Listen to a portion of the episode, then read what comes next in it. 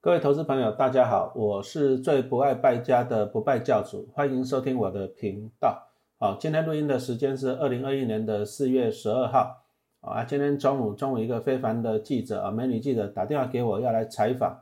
啊，采访一下就是二零二一年啊，金融股的投资，然后到底是买关谷金矿呢，还是民营的金矿？那我们就来讲一下，就是反正采访采访完了啊，老师也准备了一些资料。啊，就来跟大家分享一下一些我的看法。好，那二零二一年，二零二一年，当然了，金融股也是涨了一波了哈。金融股其实金融股最衰的时候是在大概在二零二零年，为什么呢？因为那时候肺炎嘛，肺炎那全世界美国就降息啊，降息印钞票啊，结果呢那个银行的利差减少了，那当然还有一些寿险的金矿啊，寿险的金矿它一些海外投资的部位就会受到伤，因为全是那时候全世界股票都在跌嘛。啊，所以说其实金矿哦，在去年上半年的时候，其实是还蛮惨的啊。但是到了下半年，下半年一些金矿啊开始慢慢的回啊回神起来了啊。包含今年，今年啊有一些金矿的股价开始好像悄悄的上涨了。你看，像那个兆丰今年涨到三十一块了，对不对？啊，像那个元大今年涨了一波了哈。所以说，我们就来分享一下，说为什么二零二一年啊会这样子？金融股，金融股到底有什么优点？然后我们刚刚讲到了，二零二零年就是因为肺炎，那肺炎就是美国就开始印钞票啊、降息啊，等等等哈啊，资金行情，资金行情就席卷了全球。然后我们从那时候，其实在去年这个时候就在讲了，就是说这个肺炎就引发一个东西叫做宅经济啊，大家宅在家里面呢，没办法去上班了，没办法去啊上学了，那就需要什么？需要笔电啊，所以说你会发现到啊，像现在现在慢慢的一些。因为公告了二零二零年的年报了嘛，所以说台湾的一些那个啊笔电的族群哦，你说像广达、像什么英业达、像什么华硕，哇，那个在二零二零年获利都创新高，啊，获利都创新高了，啊，连带的连带的啊配的也不错。啊，比如说像华硕啊，华硕配到二十六块钱啊，广达也是一样。啊，配的都不错啊，结果连带的股价上涨，因为获利好嘛，配的又好，啊，这里在这里就另外插播一下，就是零零五六。啊，零零五六其实零零五六，你给他看它前几大的成分股啊，第一大的是谁？第一大的就是华硕啊，第二大是联啊联强啊，联强就是卖这些笔电的。那其他什么音乐达人保都是零零五六的前几大的成分股。那这些前几大的成分股，因为社会宅经济啊，笔电需求旺盛啊，股价大涨啊，最近又在光大配息配的不错的，股价又涨了啊，所以说你看它华硕也涨到哦，好像有四百吧，因为我没有再注意华硕哈。所以说你会发现到一件事情，就是说，哎，连带的就带动了零零五六的股价也冲破了三十四块哦，这个也是历年来的新高了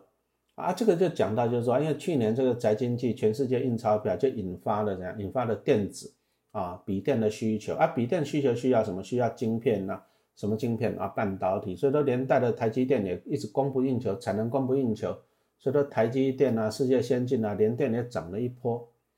那从这里我们就讲到，就是说，因为资金行情引发宅经济，引发笔电半导体的需求，就是说，其实啊，二零二零年那个半导体啊，电子类股涨得还蛮凶悍的。那其实涨势啊，涨势延续到今年年初了。你看，今年一月多的时候，一月多的时候，台积电股价涨到六百七十几块钱。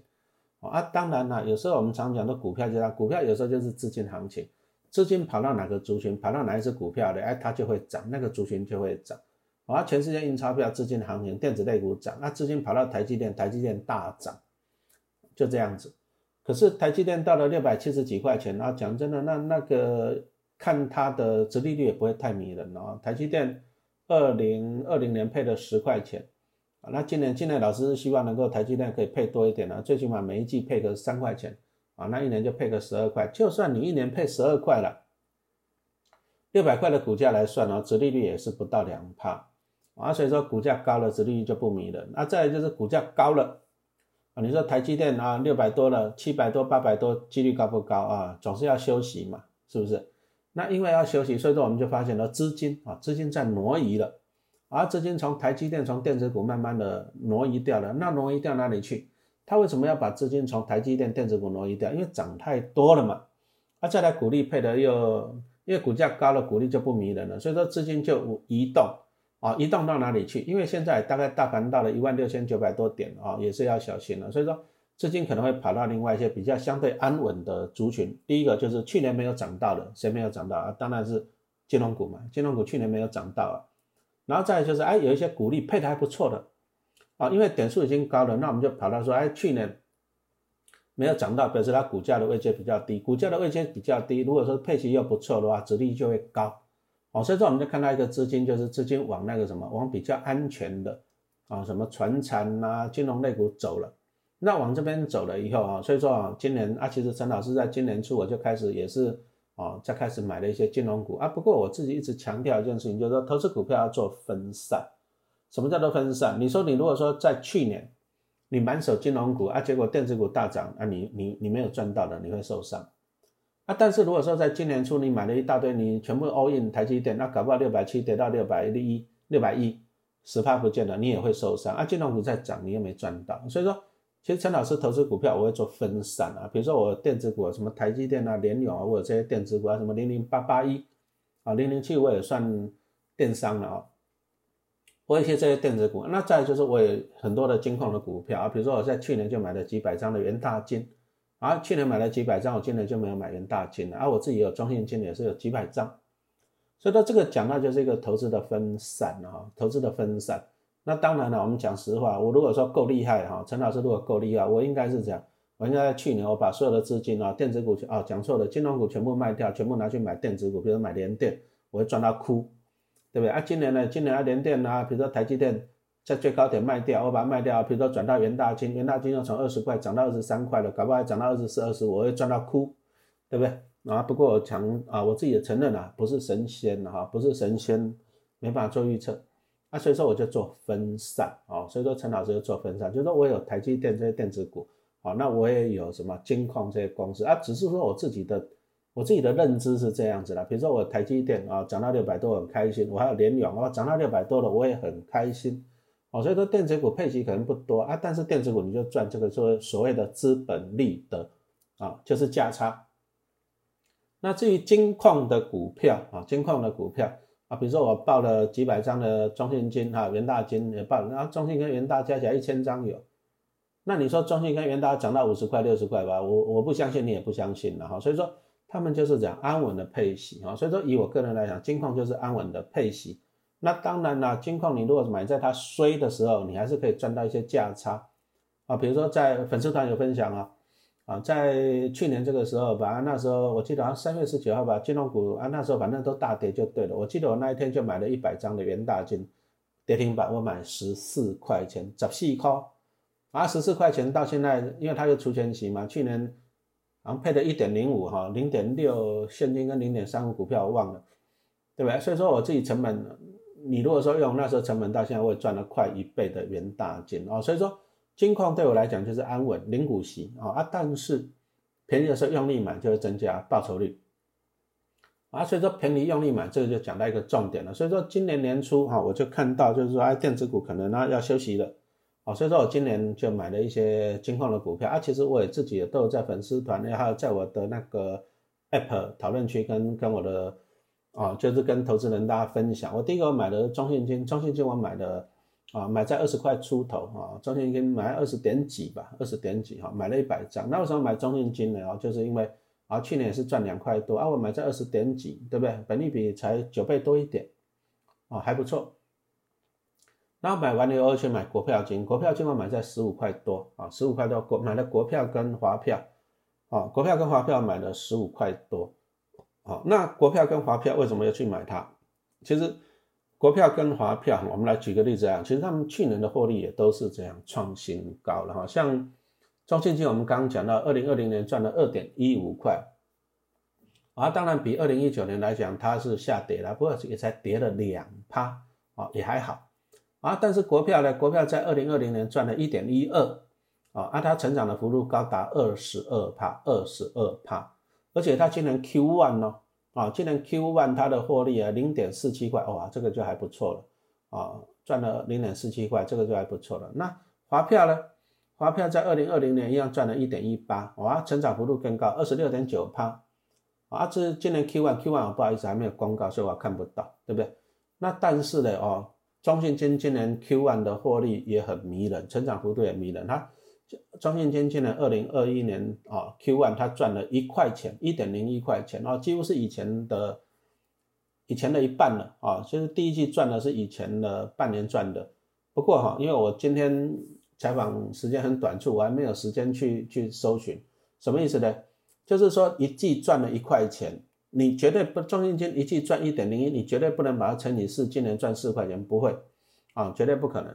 哦，所以说我应该哈，我有空我就就回去查一下他的财报，看一下原因为什么可以赚到一点零一块钱啊。当然我知道他今年一二月也是赚蛮多的啊，但是我要去查，而且我不会这样，我不会说啊，第一季赚一块钱了啊，今年可以赚四块钱，我不会这么做啊，我不会这么做，我去查一下原因到底是怎样。那讲实话了，他就算第一季赚一块钱，我给他估，顶多今年我给他估二点五了，大不了就这样子哈，我还是会保守一点。所以你从这里你看到陈老师今年哈，今年我第一季买的中信国票跟华票，华票我也是买在十五块多啊。中信国票跟华票啊，我买的时候反正我我记得我贴那个对账单，我贴在我的粉丝团了，大家可以看一下哈。我买的都是这样，哎，去年获利不错的，那今年又大成长了哈。啊，像国票跟华票去年是都大增长，然后再来股利又很不错。其实投资人呢，投资人其实你要投资什么样的公司呢？第一个就是。有赚钱的嘛？有赚钱的当然是好公司啊，但是赚钱呢赚钱要不要跟投资人分享？也就是配股利哦。所以说啊，投资人其实还蛮喜欢，就是第一个有赚钱的公司啊，比如说像台积电越赚越多，对？啊，再就是喜欢说有配股利给投资人呢。你如果说台积电啊，台积电现在一季配二点五嘛啊，但是如果说它下一次配息的时候，如果说哎增加到三块钱了，哎，那搞不好股价可又可以上涨。所以说投资人是喜欢这样。获利不错的公司，获利成长的公司，而且配息很好的公司，而且配息成长的公司啊，这个是最投资人最喜欢的。所以说，我为什么去挑选国票金？第一个获利成长，我们刚刚讲了啊，再来就是配的不错啊，国票金今年要配零点六五的现金跟零点三五的股票，哇，这个加起来就还蛮蛮不错的，蛮迷人的啊。所以说我买在十五块多，那时候买啊，华票嘞，华票也不错了。啊，但是发票只有配 cash，只有配 cash 现金，配现金啊，零点八七块钱。所以说我从这里我们就来讲一些观念，就是说哈，投资股票，因为今天记者妹妹问我说哈，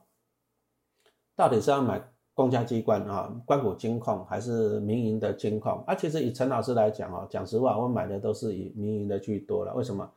因为我还是喜欢那种，就是说我挑选股票的逻辑很简单，就是获利成长的，然后配息又不错的。啊，我就是以这样子来讲啊，但是很不幸呢，在二零二零年，其实关谷金控都受伤了啊。你说像兆丰啊、第一啊、和富啊，这个其实他们的获利都是衰退的啊。不过获利衰退那个是过去式的，那是二零二零年的，因为二零二零年上半年大家再回忆一下，是不是疫情很严重的时候啊？所以说上半年获利其实是衰退蛮多的啊，这很正常。可是现在二零二一年了啊，二零二一年第一季也过了。那大家看看一下，就是说那个肺炎疫情也慢慢的哈，没有去年那么严重了。所以说，其实我们可以合法合理的预测了，就是说今年 Q one 啊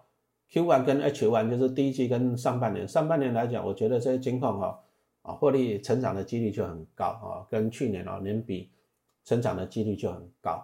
啊。所以说我今天来讲呢，我不是说不喜欢关股的，也不是说我喜欢民营的，而是说我喜欢获利。成长的公司，我喜欢获利成长的公司，因为你赚得多，你将来配股配型你就有本钱嘛，是不是？啊，你如果说你获利衰退，你配股配配股配型，你你就怎样？你你就配不出来了。比如说我们拿那个玉山做一个例子，啊，玉山去年配的也不错啊，玉山去年配想配现金零点七九，跟配股票零点八，哦啊，但是呢，因为去年获利是衰退的，从一点七多降到一点四三，然后去年获利只有一点四三。所以说今年配的就比较少了，现金零点六一，股票零点六一，然后就比去年来少了。所以说我们从这里就讲到一个观念，就是说哈，一家公司虽然配股配息不错，但是重点还是要获利。毕竟有赚到钱才能够配得出来啊，如果赚得多就能够配得多嘛，是不是？啊，所以说我就拿元大金来做一个麻豆啊。其实大家都知道，我在二零二零年我就很积极的布局元大金啊这只股票，当然我讲了它。三月跌停板那一天，我买了一百张啊！我在二零二零年我买了几百张，五百六百我也忘了啊！我反正我没有在注意啊。那为什么我去布局元大金？那很简单，因为我们刚刚一开头已经讲到，二零二零年我们看到一个资金行情啊，资金钱跑到哪里去了？答案是跑到股市去了。你看那美国道琼斯三万四千点了，对吧？啊，台湾股市一万六、一万七，搞不好一万八，哦啊，所以说你看到的就是说钱往股市去了，钱往股市去了啊，股市每天的交易量三千亿、四千亿，请问你谁会受惠？答案是元大嘛，因为它元大它是证券啊，台湾的证券龙头，那再就是元大，它的元大投信卖一些什么啊，ETF 都很赚钱，包含它什么龙头基金哇，那个都赚翻了哈，所以说。这个资金行情来讲，元大金就受惠啊，所以说陈老师在二零二零年我就布局元大金这只股票，啊也不错了哈，元大金二零二零年它的获利就成长了十三趴啊，EPS 达到了一点九九元啊，这个真的是很不错，就是创了历年的新高啊。再来就是说，哎，我为什么在去年二零二零年布局元大金？因为你我从二零二零年我给他看二零一九年往前面看，我会发现。元大金它有个获利逐年成长的趋势啊，这个是不错的，真的是不错，获利逐年成长啊。但是元大金的股价好像没有多动，以前都涨几块呢，对不对？你看股价买到十四块，哎，十几块钱，为什么？因为元大金大家都被人家骂嘛，配息小气嘛。啊元大金被大家骂配配息小气，因为以前他们就是反正公司要扩充，因为元大元大人寿哦这方面的布局，所以说他们就这样啊。私人银行就是这样子，然后赚得多，但是配得少，因为他们要去怎样就扩充，扩充就需要钱。不过哈，其实后来我也是仔细观察，元大它越赚越多，配的越来越多，所以说它在二零二零年其实配的还蛮，就是跟以前比都不错的了，啊，进步很多。所以说哈，我们从这里就看到，好的公司是这样，获利成长，配息也成长的啊。所以说你看元大在二零二零年要赚了一点九九，啊，成长了十三趴。啊，接着呢，他就预告赚一点九九，他预告配一点二的现金哦，这也是创过去几年的新高。哇，那这个消息一出来，消息一出来，所以说你看啊，元大金的股价从二零二零年初的十九块多，涨到现在的啊，我现在录音时间是四月十二号，二十三块三多。哇，那你看看这样子涨涨了十几趴呢？你看股价涨了快四块钱，啊是哦是这样快二十趴了哈，所以说。我们从这里可以看到一个东西，就是说什么样的股票最好，投资人喜欢？答案是获利成长，获利成长，然后又对股东这样大方配的又很多的哈，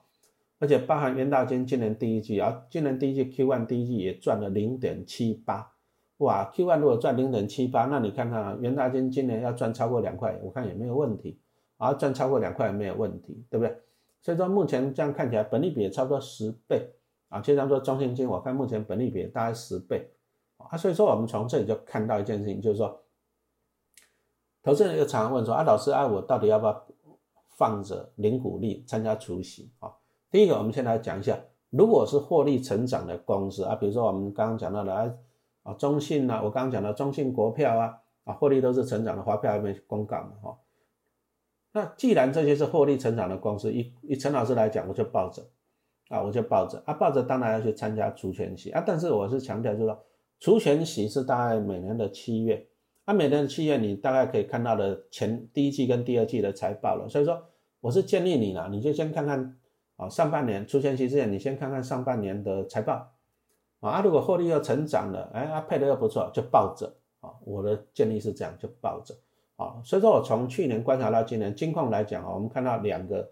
两个特性啊，第一个就是获利成长。获利成长的当公司啊，股价就不错，像元大就一路往上啊啊！但是那个像那个什么玉山，玉山哦，我等一下会讲啊，玉山的股价就还没有填全息。第一个获利要成长，第二个要股利要大方啊，股利要大方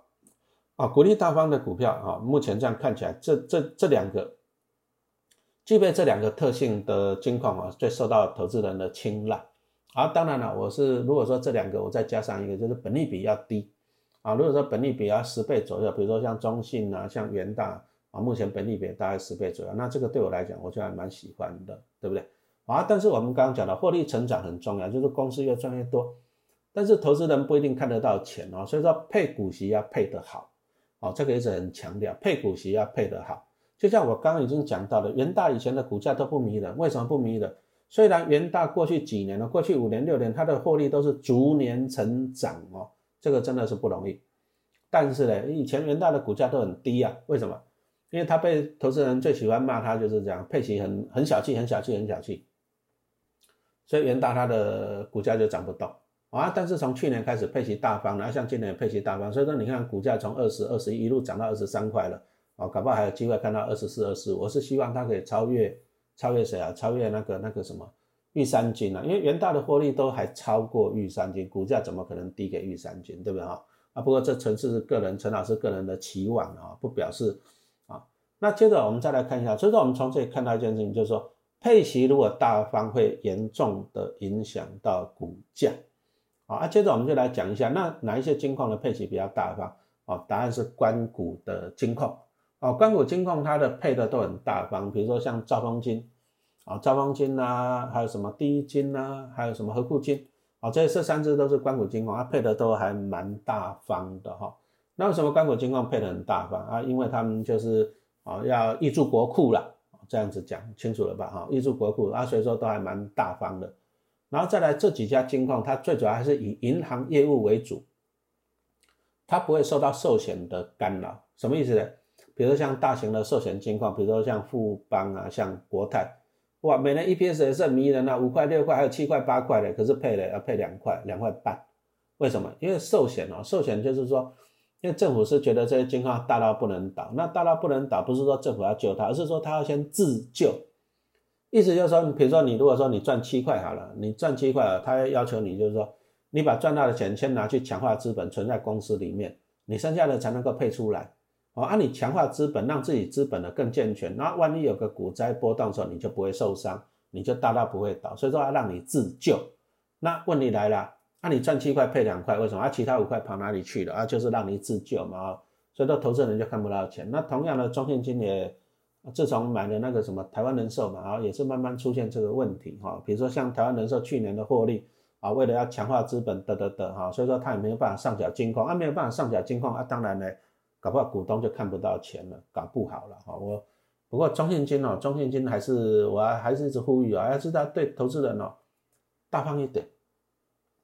因为中信金现在已经在网络上都被人家笑说什么 call 啊一元金，一元金为什么？因为过去四年，过去四年都配一块钱啊，都配一块钱，啊，碳冷 call 配一块钱，那这个盈余分配率就只有五五十趴。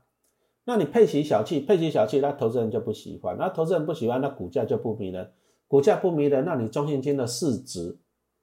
就下来了啊！其实这样子是三输嘛，因为大家都输嘛，那这有什么意思呢？对不对？哦啊，所以说我就拿的啊民营金矿啊跟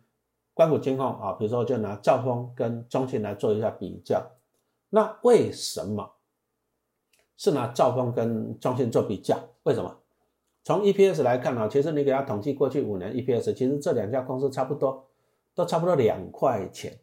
啊，所以说他我为什么拿这两只比较？因为 EPS 差不多都两块钱，but 二零二零年跟二零二一年第一季啊，其实中信的获利是远超过兆丰的，所以说中信是有个后来居上的趋势，啊，兆丰是有点在走下坡的趋势啊。不过过去五年平均起来都是冷冷靠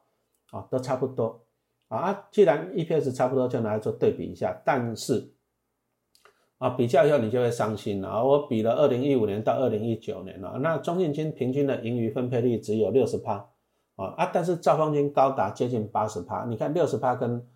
八十趴的差别，就差了二十趴。而且中信金还是因为就是二零一五年哦，二零一五年分配的比较多，因为现金跟股票啊拉高了总平均。你如果说拿很难看的，二零一九年，二零一九年就是二零一九年赚的钱是在二零二零年发的，二零一九年它的盈余分配率只有四十六点三趴，而且中信金啊，中信金你给他看，从二零一五到二零一九年，它的盈余分配率就是逐年下降，什么意思呢？公司越赚越多，但是配的还是不迷人。啊，给股东的就是越来越少，其实这个是不好的，真的是不好的，所以说中信金这个高层哈。要注意一下这个事情，为什么要注意一下这个事情？你看，人家兆丰金啊，兆丰金它的盈余分配率高达八十趴，啊，中信金，你看中信金最近这几年五十趴，那五十趴，那当然了，投资人就这样，投资人就不买单了，投资人就不买单了。所以说，中信金虽然获利跟兆丰金差不多，啊，这最近去年跟今年还比兆丰金还好，但是中信的股价比兆丰金少了十块钱呐，少了十块钱呐。对啊，这个所以说中信金的投资人啊就有点可怜，然后股价比人家少，没赚到，然后股利又比人家少，股利又比人家少，没有领到，对不对啊？所以说中信金呢，我是真的建议一下，你也连续四年配一块钱，而且连续五年盈余分配率都下降，连续五年盈余分配率都下降，你不要连续六年了哈，不要再连续六年了啊，还是要对投资人好一点啊，还是要照顾一下股东的权益，不要再下降了哈。所以说这个请你啊放在心里面哈，请你放在心里面。为什么呢？其实我刚已经讲了嘛，我们就拿刚拿拿元大金做一个例子啊，投资人喜欢的是这样，获利成长，股利大方啊，获利成长，股利大方的公司，所以说你看人家那个元大金从十四块一路涨，一路涨涨到二十三块多了，对不对？好啊，所以说啊，投资人喜欢获利成长，但是股利也要大方啊，股利也要大方啊。中信金有听到哈，股利也要大方。那包含我们再来看一下国票金啊，陈老师今年买了国票金十五块多买的。国票金一样啊，去年获利大成长，然后今年配的又很迷人啊，国票金配的又很迷人。就你会发现呢，国票金国票金股价上了十七块了，你看它国票金配零点六五现金跟零点三五的股票，它股价上十七块了，也是你看我买了大概我记得买了一个月吧，从十五块涨到十七块多啊，所以说为什么？因为它刚好就是公告股利跟公告那个什么去年上年度的 EPS，所以说我们从这里来讲啊，其实陈老师选金矿其实原因原则很简单的，就是。获利成长啊，加上配息迷人，啊，获利成长加上配息迷人，啊，再来就是本利比较低啊，本利比较低，所以说我为什么不喜欢去买兆方金？因为它本利比高，啊，虽然兆方金它的值率都还不错，往年平均都五到六趴，啊，但是以以本利比来讲，兆方金还是相对高了一点啊，比中信金还是高了一点哈，啊，这个不是这个就是中信金被市场，我个人呢，个人觉得中信金股价被市场低估啊，为什么？啊，就是配息太小气了，连续五年盈余分配率都下降啊，这个这个到底是什么问题呀？哈，对不对？啊，所以说要反省一下。好，那接着我们再来看一下，就是说我刚刚讲到的说配息好，配息好，投资的会买单啊。你看兆丰金股价上三十三十块了，对不对？那中信金呢才刚超过二十块，对不对？啊，所以说中信金要反省。啊，投资人很喜欢这种配息好的公司，但是我要强调一个东西，叫做配息。配息你要注意啊，配息有一个时间差，什么意思？你今年领到的股利是去年赚的钱哦，去年赚的钱，去年赚的钱在今年配股利哦。但是你你如果说今年配的很好，是表示去年赚的很好，但是股价今年股价会怎么走？会不会填权型？那你要看今年你要看今年今年的获利有没有跟上去哦。所以说我就拿。玉山来当一个麻豆了哈啊！不过我这里要澄清一下，其实我很喜欢拿玉山当麻豆，可是可是玉山的玉玉山金的粉丝就常常讲说我在黑他，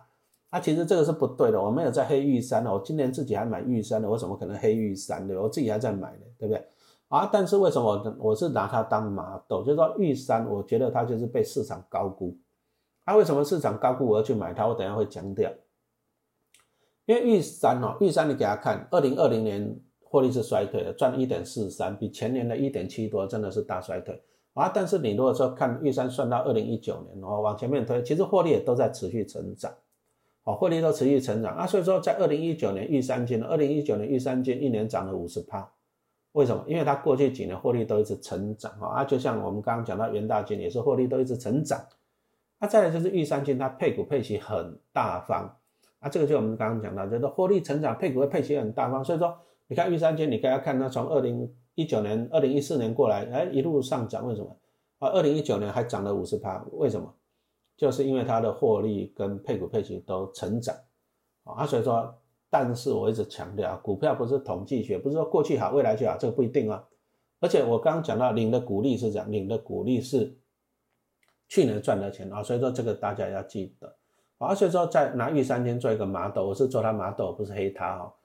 玉山当麻豆，它在二零二零年，它配发零点七九现金跟零点八的股票，哦，加起来一点六，哇，这个也是很迷人，对不对？好，玉山金就是对股东大方，那股东大方，所以它股价都比中信金高。那其实你看 EPS 来讲，中信金都超越玉山金，只是玉山金配股票大方，啊，配股利大方，所以说中信金真的要反省一下，不然你股价都给人家打趴在地上，那这样投资人会心酸的。股利比人家少，股价比人家低，投资人当然心酸啊，是不是？而且你公司的市值也会下降啊，这样子到底谁有好处啊？所以说中信金自己要想一下啊。好，那玉山金在去年配零点七九跟零点八的股票啊，这个是很不错啊。但是陈老师粉丝团一直在分享，我说配的不错啊，但是这个是二零一九年的获利，但是二零二零年玉山金获利是衰退的啊。二零二零年玉山金的获利是衰退的啊，从一点七多降到了一点四多，是衰退的。所以我在粉丝团我就跟大家提醒我说你要小心啊。不过当然了，有些玉山金的粉丝就说我在黑黑他啊，其实不是的，我是在分享我自己的看法。啊，玉山这种公司也不是陈老师讲它不好，它就会跌，你放心好了。他如果这样子，这个就烂公司了。所以说，我们只是纯粹讨论。啊，结果呢？啊，事实就是这样。你看，那玉山金在去年啊，二零二零年七月二十八号除息，除权息，出现其前那一周的高点，股价最高到了二十九点三五，二十九点三五。啊，金马存瓦嘴，现在还不到二十七块。所以，我们从这里看到一件事情，就是说啊，投资的台湾的投资人就是这样子。玉山金在二零二零年去年三月最低跌到二十块，跌停板二十块。啊，但是呢，哎，股灾嘛，跌到二十块，可是因为配的很迷人，零点七九现金跟零点八股票，股价就这样一路冲，冲到除权期前的二十九点三五。你看二十块钱，二十块钱涨到二十九点三五，也涨了四十几趴啊，好开心哦，是不是？但是我一直强调嘛，你今年配的股利是去年的获利嘛，啊，配的好，啊，你去追啊，但是问题是二零二零的获利衰退啊，所以说你就要小心哦，你去追去年的股利，你就会追到高点。那我那时候就在粉丝团一直提醒，啊，只是玉山金的爱好者就说我在黑玉山金，啊，讲到最后就不想讲玉山金了，啊，不然人家就说我在黑他。阿杰的玉山呢，除夕出现期完，大家都知道了，股价就一路跌嘛，股价就一路跌啊，最低你看在年底的时候，去年底还跌破二十四块钱，你看二十九块买，啊，跌到二十四块钱，对不对？你就算领到零点七九的现金跟零点八的股票，你还是赔钱呐，因为贴全息嘛，你还是赔钱。哦，所以说我在这里就讲，就是说，我在这里就是讲，就是说，除权息配的很好是不错啊，但是你在配之前，你要看一下获利有没有成长，有没有稳定嘛。玉山二零二零年配很好啊，但是二零年二零二零年获利衰退十七趴呢，衰退十七趴，所以说它配很好，但是它没办法填了，它没办法填，你领到股利赔上价差，你还是不划算哦，注意哦，还是不划算哦，所以说它没有填全息，没有填全息，所以说。我去跑了一下嘛，我记得我前阵子去跑了一下，二零二零年到到今年的报酬率啊，其实玉山还输给中信金啊，就是这个原因，配得多啊，但是获利衰退，股价下来啊，所以说呢，整个报酬率还是低啊，啊，所以说这个要注意啊，这个要注意啊。哎啊，但是但是我刚陈老师刚刚也讲了哈，刚刚陈老师也讲了，我今年啊，我今年要买玉山金，啊，为什么陈老师今年要去买玉山金呢？啊，为什么？对不对啊？我不是讲说啊，它它股价被高估，本利比比较高嘛，对不对？获利输中信、输元大，股价比人家高，这个碰轰嘛，是不是？啊，这个是没有错，啊，这个是没有错啊。但是重点来了啊，股票不是说投资研究就对了，市场才是对的。上面跟说市场才是对的，因为我后来发现了，玉三金它都是有一个有一群始终的啊，有一群始终的追随者。然后再来台湾人的优良传统，台湾的优良传统就是看到哪一只股票配股配息很好就去追啊，这个是优良的传统啊。但是到最后呢，啊，出权期下来就跌了啊，贴权息啊啊，这个提醒很多次了，提醒很多次了哈。所以说哈，你还是要小心，不要看到高股息就去追啊，追追到高点的时候啊，如果贴权期，其实你要赔钱啊。但是没办法，这个我没办法影响市场了，我只能去 follow 那个市场，跟随市场啊。所以说。其实我观察玉山金很多年了，它每年都配不错，所以说它每年除权息之前都会飙到高点。那其实兆丰金也有这个趋势，除权息之前都会飙到高点，那表示什么意思？那我就先买起来放嘛，我先买起来放。那如果说玉山金假设哦，假设哦，哦，假设今年因为玉山金今年配的也还不错了啊，应该也是比中信金好了，配零点六一现金跟零点六一股票哦，所以说玉山金今年配的也是不错。那配的也是不错啦，那我就可以假设了哈，纯属假设哦，啊，因为按照以前的统计，玉山金呢，很多投资人很喜欢它高股息，就是在除权期前就去追它，所以你去看一下它过去的股价线图，在除权期前都会到一波高点。那陈老师就是顺应潮流嘛，什么意思？哦，就在年初的时候把玉山金先买起来放着嘛。那我也是期望啊，我也是期望啊，纯属期望啊，期望说到今年除权息之前，哇，配好好啊，零点六亿现金，零点六亿股票，啊，大家去追追追啊，股价如果追追到二十八，像去年最高二十九，哎，那我最起码我就赚到价差了嘛，是不是？啊，我就赚到价差了，那我就可以考虑先出再说嘛，我不一定要参加除权息呀，我赚到价差也可以跑，为什么？你去看一下玉山过去的股价的统计，除权息完一定贴息啊，纯属统计啊。不代表我个人的看法啊，就是我统计，豫章过去都是出现息完会贴息，啊，但是除为什么会贴息？因为除权息之前冲太高了啊，让它贴全息。所以说陈老师的做法，那我既然这样，我就今年先买好，我就希望我希望了哈，不代表啊，我不代表会这样了，不一定了。因为我希望就是说啊，它一样跟以前一样，除权息先大涨，那我就可以考虑了嘛。我赚到加价，我可以先跑嘛，对不对啊？等到等到等一下贴权息，我再把它捡回来嘛，是不是？啊，这个是我目前的策略，我目前啊，纯属我自己目前的策略。不过我自己也是在评估啦，就是说，如果说玉山金的获利，哎，今年是成长的，那我不一定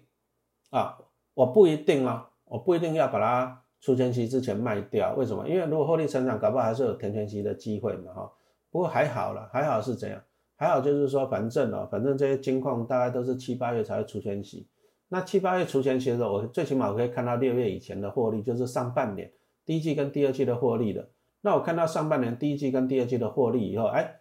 如果获利不错啊，成长不错的时候，我再来考虑嘛，哈，那但是以今年来讲，因为去年去年上半年，去年上半年大家回想一下，是去年上半年是百业萧条，对不对？啊，获利都不好，所以说其实以金矿来讲，今年获利成长的几率是很高了，很高啊，今年获利的成长的几率是很高啊，所以说以陈老师来讲啊，我目前呢，目前呢，现在录音时间是四月十二号，我目前还是倾向。抱着啊啊参加除权息啊，抱着就参加除权息，因为上半年获利年成长的几率还是蛮高的啊。但是我还是建议投资人哈，你还是要先持续观察哈，持续观察，就是说我们来做一个总结了，就是说为什么资金会跑到金矿啊？就是电子股跑不动，然后就跑到这种金矿。那金矿就是因为去年被忽略了，所以说呢，本利比低，殖利率高啊。你如果说再挑上那个获利成长，二零二零年跟二零二一年获利又成长的公司。那么你参加除权期，如果说配息又很好了啊，填权期的几率很高，而且还有机会赚到价差啊。不过我还是要强调，这个是我目前自己的分享，我自己的策略啊。真正的情况，股票就是走着瞧嘛，你还是要等到暑假的时候，除权期之前哦，再来观察一下获利的情况啊。假设哦，假设比如说陈老师买的玉山金了，他如果说我发现他上半年获利还是不好，假设哦，假设哦。那我可能我就会在除权期先高点把它卖掉了啊。但是如果说另外一个情况，玉山金啊，毕竟它第一季也赚了零点四一啊，第一季赚零点四一，一定是超越去年的啊。如果说第二季啊，两季加起来，比如说有到快到一块钱了，那我就可以获利成长，我搞不好就考虑就抱着它啊，参加除权息啊。这个就是目前目前我还没办法预测的，还没办法预测下半年股市会怎么走啊，只能够走着瞧。就是我先把一些策略先拟定好。啊，再来，我们还是强调一下，这个就是仅供分享啊，仅供参考啊，买卖请你要怎样，请你要自行判断。好，谢谢大家的收听。